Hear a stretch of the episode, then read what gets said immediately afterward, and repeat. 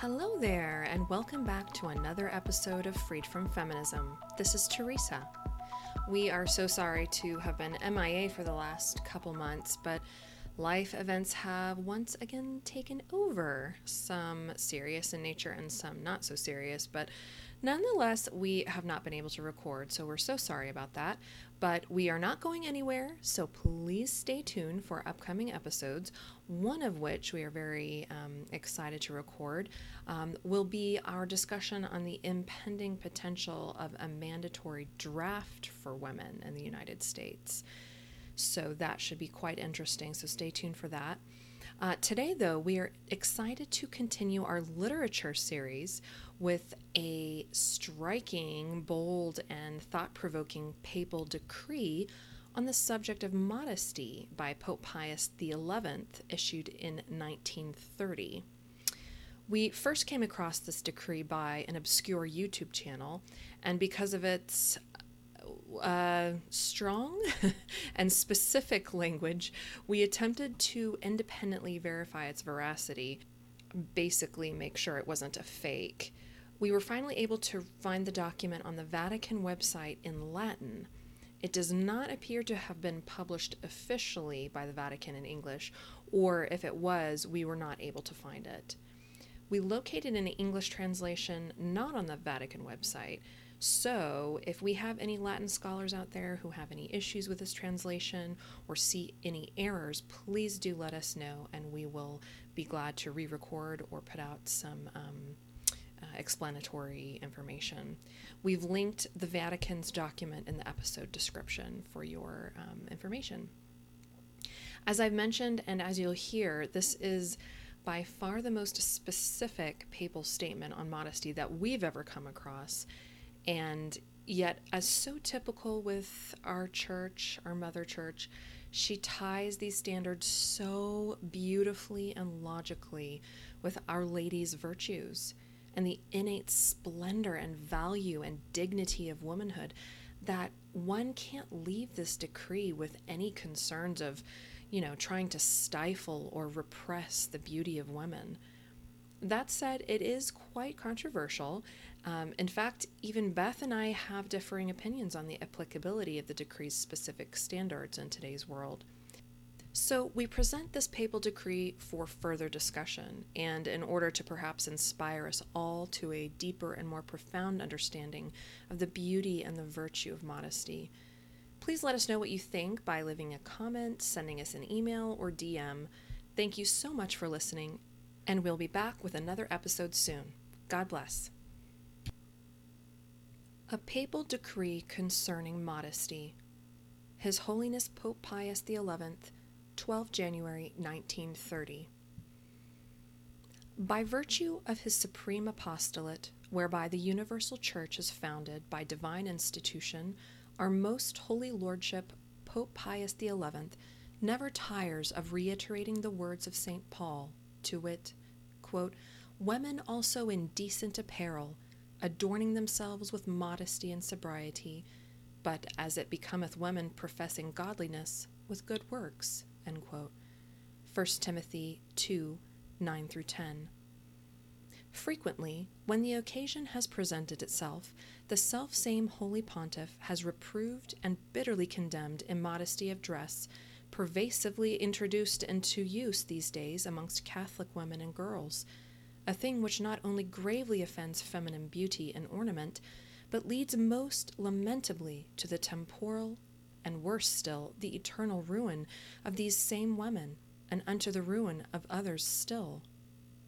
It is no wonder, then, that the bishops and other ordinaries, as befits the ministers of Christ, and each in his respective diocese, have opposed by all means and with unanimous voice such misguided license and brazen impudence, and tolerating the while with calm fortitude, on account of this, frequent derision and abuse brought against them by souls of ill will. So let this sacred concilium of the clergy and of the people pursue the same sort of vigilance and action regarding the propagation of discipline as the holy bishops with deserved approbation and praise, and let it earnestly exhort these same men that they implement the counsels and the undertakings begun in due season, and urge them on generously and to the best of their ability, until this pestiferous sickness be completely rooted out from amongst the honest affairs of men. That this aim might be brought the more easily and securely to effect, this sacred congregation, by the mandate of our most holy Lord, decrees what follows to be enacted.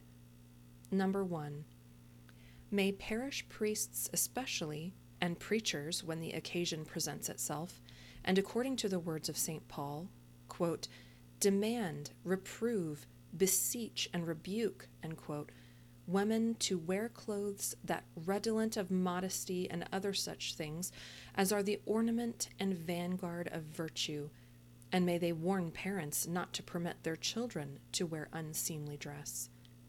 Number two, parents, being ever mindful of the most awesome obligation which binds them of caring firstly and foremostly for the moral and religious education of their children, are to apply particular diligence that their daughters be firmly grounded in Christian doctrine, and that those same daughters also zealously foster in their souls, by word and example, the love of virtues of modesty and chastity. May parents also, in imitation of the Holy Family, busy themselves about so ordering and governing their family that each and every individual within the family home has a cause and incentive to love and guard modesty. Number three, let those same parents prohibit their children from public athletic events and gymnastics competitions, or at least, if their daughters must be involved in them, that they take care to exhibit clothing which is fully in keeping with modesty, and that their parents never permit them to wear immodest clothing. Number four, May the governesses of colleges and instructresses of schools strive so to imbue the souls of young women with the love of modesty that these same young women are led efficaciously to modesty of dress. Number five, may those same governesses and instructresses, with no exception even to their own mothers, forbid admission to colleges and schools to such women as wear unseemly clothing and, once admitted, if they fail to come to their senses, that they dismiss them.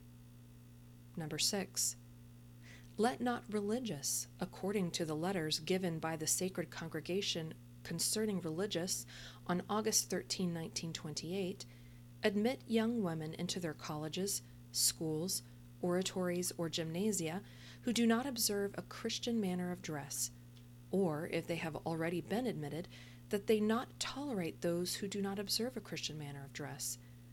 May they, moreover, take special pains in the education of their female students, so that the love of Christian modesty and holy reserve take deep root in their hearts.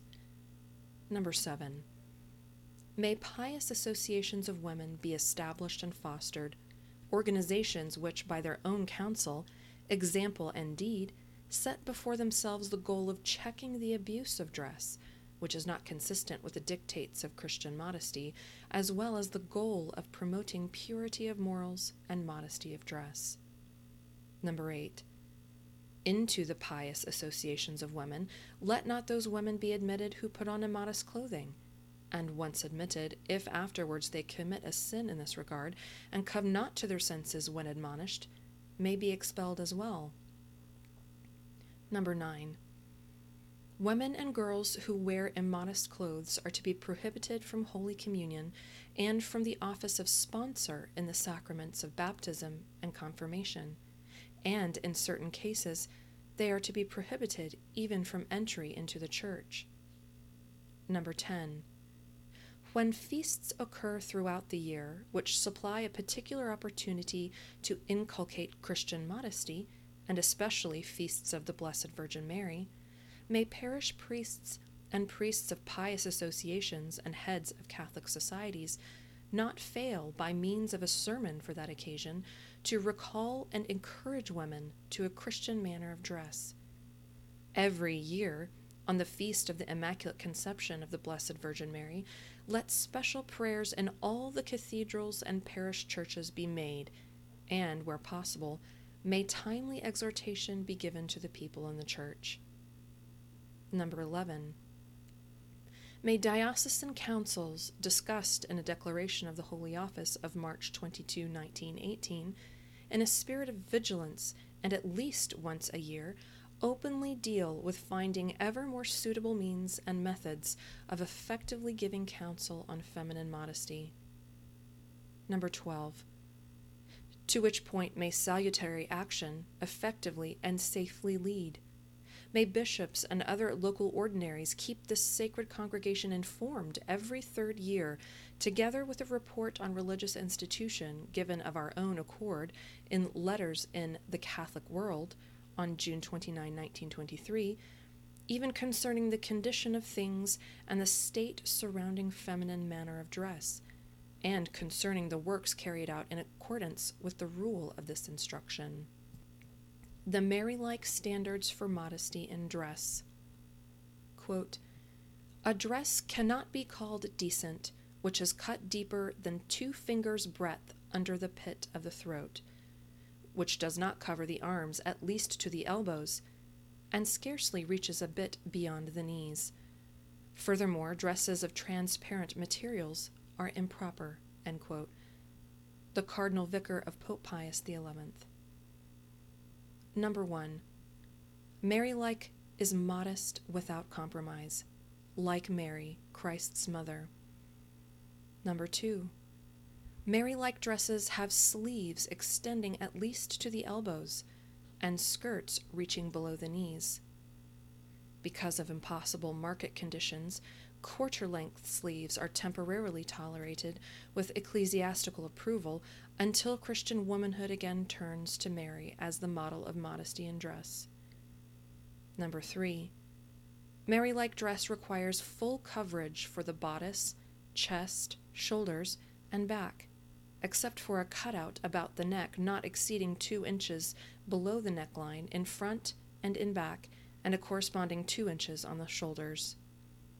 Number four, Mary like dresses do not admit as modest coverage transparent fabrics, laces, nets, organdy, nylons, etc., unless sufficient backing is added. However, their moderate use as trimmings is acceptable. Number five, Mary like dresses do not admit the use improper of flesh colored fabrics. Number six, Mary like dresses conceal rather than reveal the figure of the wearer. They do not unduly emphasize the parts of the body. Number seven, Mary like dresses provide full coverage even after the jacket, the cape, or the stole are removed. Number eight, slacks, or jeans are not to be worn to church. Mary like fashions are designed to conceal as much of the body as possible rather than reveal it. This would automatically eliminate such fashions as tight fitting slacks or jeans, sweaters, shorts, shorts which do not reach down to at least the knees, sheer blouses, and sleeveless dresses, etc. These Mary like standards are a guide to instill a sense of modesty Women and girls who follow these standards and who look to Mary as their ideal and model will have no problem of modesty in dress. She who follows these standards will not be the occasion of sin, nor a source of embarrassment or shame to others.